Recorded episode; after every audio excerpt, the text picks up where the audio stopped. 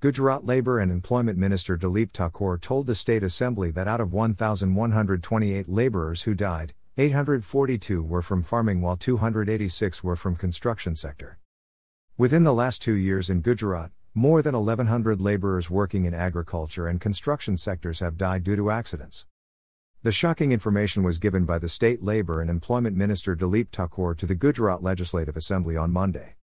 Dilip Thakur told the Assembly, out of 1,128 laborers who died due to accidents in the last two years, 842 were from agricultural sector while 286 were from construction sector.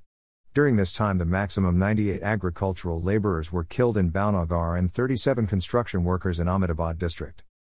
In Gujarat, currently 28.65 lakh laborers are listed for agricultural activities while 6.65 lakh laborers are listed for construction activities.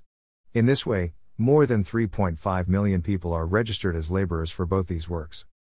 According to the state government, the maximum number of registered agricultural laborers is 2.18 lakh in Anand district.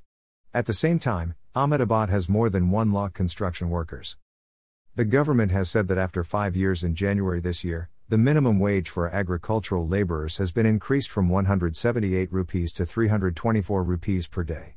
It also includes a special allowance of 56 rupees given for the first time.